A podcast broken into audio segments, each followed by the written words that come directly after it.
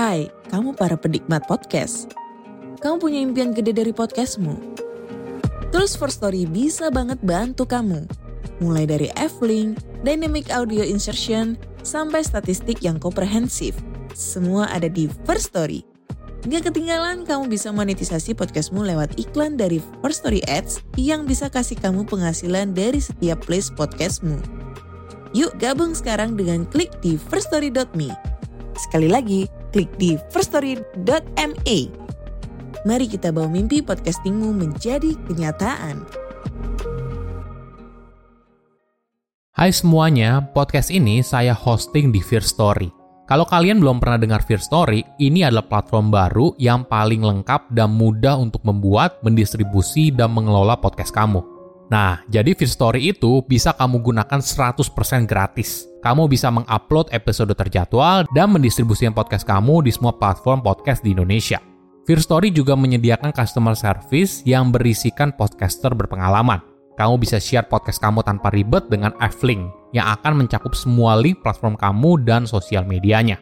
Dengan Fear Story Ads, kamu bisa mengakses monetisasi yang mudah dan beneran bisa kamu cairin tanpa biaya tambahan, gak pakai repot. Jadi tunggu apa lagi? Yuk maksimalkan podcast kamu dengan platform hosting dari Fear Story.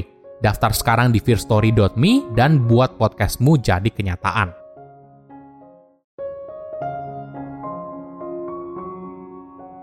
Tekanan dalam hidup tidak selamanya buruk sedikit tekanan bisa membuat kita tetap bersemangat, bertumbuh, dan meningkatkan potensi diri.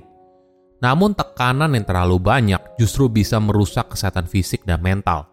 Yang penting, kamu tahu batasan dirimu sendiri. Halo semuanya, nama saya Michael. Selamat datang di channel saya, Sikutu Buku. Kali ini saya akan membahas bagaimana menghadapi tekanan dalam hidup. Apakah kau pernah merasa tertekan saat bekerja? entah karena begitu banyak yang harus dikerjakan atau deadline yang begitu dekat. Sedikit tekanan ternyata baik untuk pertumbuhan diri, yang penting tidak melebihi batasan diri. Di zona inilah kamu bisa terus berkembang secara pribadi dan meningkatkan kualitas diri. Tapi tekanan yang terlalu banyak justru malah merusak. Bayangkan bila kamu bekerja lembur hampir setiap hari. Apakah kamu bisa bekerja secara maksimal? Kemungkinan besar tidak, karena tubuh dan pikiranmu sudah begitu letih. Ketika menghadapi tekanan kerja yang berat, mungkin penting untuk punya fleksibilitas mental. Ini merupakan keterampilan untuk menangani segala situasi yang muncul, termasuk sesuatu yang tidak terduga. Sebelum kita mulai, buat kalian yang mau support channel ini agar terus berkarya, caranya gampang banget. Kalian cukup klik subscribe dan nyalakan loncengnya. Dukungan kalian membantu banget supaya kita bisa rutin posting dan bersama-sama belajar di channel ini. Jika kamu sedang mencari kerja atau bahkan membuka lowongan kerja, mungkin ada satu kriteria yang sering kamu temui, bisa bekerja di bawah tekanan. Kalimat ini sering kali menjadi kriteria favorit si pembuat lowongan kerja. Sedangkan bagi si pelamar, ini merupakan keunggulan dirinya dibandingkan pelamar yang lain. Bisa bekerja di bawah tekanan mungkin dianggap sebagai kemampuan seorang untuk bisa bekerja di luar batas, atau setidaknya batas yang ada di pikirannya, demi bisa memberikan hasil terbaik dalam situasi yang penuh tekanan. Misalnya seperti permintaan mendadak dari atasan, arahan yang tidak jelas, atau deadline yang tidak masuk akal. Menariknya, orang yang sukses tidak hanya karena dia berbakat atau bekerja keras, tapi orang itu juga punya kemampuan untuk bisa menghadapi tekanan mulai dari belajar menghadapi ujian, menyiapkan diri untuk interview kerja, atau harus tampil sempurna saat memberikan presentasi. Banyak tonggak pencapaian hidup seorang dipenuhi dengan tekanan. Tekanan ini tentunya bisa membuat seseorang menjadi stres dan cemas, tapi sedikit tekanan justru bisa meningkatkan kinerja. Inilah alasan kenapa atlet dunia secara umum punya kinerja yang lebih baik ketika menjelang kompetisi daripada latihan biasa atau kenapa musisi profesional lebih termotivasi ketika berada di depan penonton daripada hanya latihan di rumah. Secara umum, semakin ahli kamu dalam sesuatu, maka semakin mungkin kamu menerjemahkan tekanan eksternal menjadi sesuatu yang bisa mendukung performa. Namun di sisi lain, apabila tingkat tekanan itu justru melebihi batas optimalmu, maka hal ini justru bisa berdampak buruk. Kamu menjadi tidak fokus dan perhatianmu menjadi pecah sehingga berujung pada rendahnya percaya diri yang mengakibatkan stres dan cemas. Riset menemukan 60% siswa mengalami kecemasan sebelum ujian dan 93% pelamar mengalami kecemasan sebelum wawancara kerja. Sedikit tekanan tentu saja baik, tapi jika seseorang terus-menerus bekerja dalam tekanan, hal ini malah merusak karena bisa memperburuk kesehatan mental dan fisik seseorang. Bayangkan bila kamu bekerja lembur hampir setiap hari. Apakah kamu bisa bekerja secara maksimal? Kemungkinan besar tidak, karena tubuh dan pikiranmu sudah begitu letih. Untuk bisa bertahan dalam tekanan bukan mengeraskan diri, tapi kamu perlu fleksibel dikenal sebagai mental flexibility. Fleksibilitas mental sangat penting untuk mengatasi tekanan dengan baik, karena jika kamu ingin punya kinerja yang baik, kamu perlu keterampilan untuk menangani segala situasi yang muncul, termasuk sesuatu yang tidak terduga. Kamu tidak berusaha untuk menolak perasaan sulit dan negatif seperti kemarahan, kecemasan, stres, dan sebagainya kamu justru mengakui perasaan yang muncul, jadi pikiranmu bisa fokus pada solusi, bukan berusaha untuk menghindari perasaan tersebut. Dalam olahraga misalnya, ada perubahan di menit terakhir atau ketika di atas panggung. Tiba-tiba saja kamu lupa harus menekan nada yang benar. Di dunia kerja, bisa saja soal permintaan di menit terakhir, di mana kamu perlu menyiapkan proposal bisnis untuk bertemu klien besok. Dengan melatih fleksibilitas mental, maka kamu bisa mengelola situasi tersebut dengan lebih baik.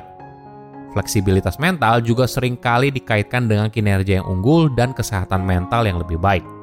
Pada tahun 2006, ada sebuah penelitian yang mengamati fenomena ini.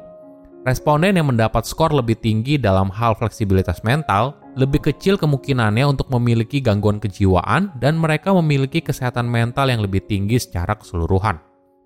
Di tempat kerja, pencetak skor yang lebih tinggi membuat lebih sedikit kesalahan dan memiliki status jabatan yang lebih tinggi.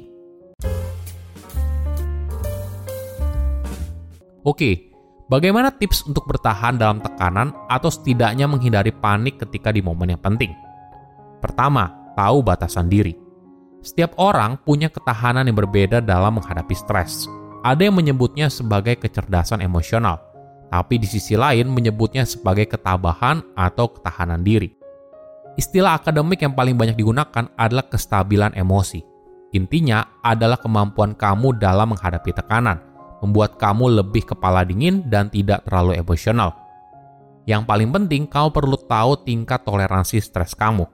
Mungkin kamu bisa memulainya dengan bertanya kepada teman terdekat beberapa pertanyaan ini. Menurut kamu, apakah saya bisa bekerja di bawah tekanan? Apakah saya terlihat gugup atau tegang dalam situasi yang menantang? Apakah kamu melihat perubahan dalam perilaku ketika saya dalam kondisi tenang atau penuh tekanan? Apakah secara umum saya terlihat tenang? Semakin banyak orang yang kamu tanyakan pertanyaan ini, maka kamu akan mendapatkan pemahaman yang lebih baik bagaimana orang lain melihat kamu dalam situasi yang penuh tekanan. Orang terdekatmu mungkin bahkan menunjukkan situasi nyata yang memicu tingkat stres kamu bisa saja sesuatu yang tidak kamu sadari sebelumnya. Kedua, identifikasi pemicu stres. Apakah kamu stres karena beban pekerjaan yang tinggi atau deadline yang ketat? Mungkin kita bisa belajar untuk mengurangi tekanan dengan melakukan perencanaan, membuat prioritas, memilih mana yang perlu diperjuangkan, dan keluar dari zona nyaman tanpa berlebihan. Kuncinya adalah latihan terus-menerus sehingga kamu menjadi terbiasa dan bisa mengurangi efek kecemasan yang muncul. Sebagai contoh, atasan kamu merupakan sumber stres kamu. Cobalah untuk mengubah caramu berinteraksi. Gunakan medium komunikasi yang nyaman buat kamu, misalnya bicara langsung, email, WhatsApp, dan sebagainya. Jika kamu ingin meeting dengan atasan, jadwalkan beberapa waktu sebelumnya.